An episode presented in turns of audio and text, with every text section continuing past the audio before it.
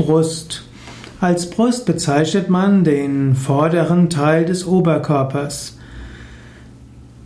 Brust ist insbesondere der Vorderteil des menschlichen Oberkörpers wie auch des tierischen Oberkörpers. Brust liegt zwischen Hals und Magengrube. Man kann sich an die Brust schlagen. Man kann auch sprechen, dass man etwas tief in seiner Brust erfährt. In der Mitte der Brust ist das Anahata Chakra, also das Herzchakra. Man sagt normalerweise, das Zentrum des Herzchakras, des Anahata Chakras, ist in der Mitte der Brustwirbelsäule und von dort gibt es eine Energieausstrahlung in den ganzen Brustkorb. Und in der Mitte der Brust, dort ist das sogenannte Rit Chakra.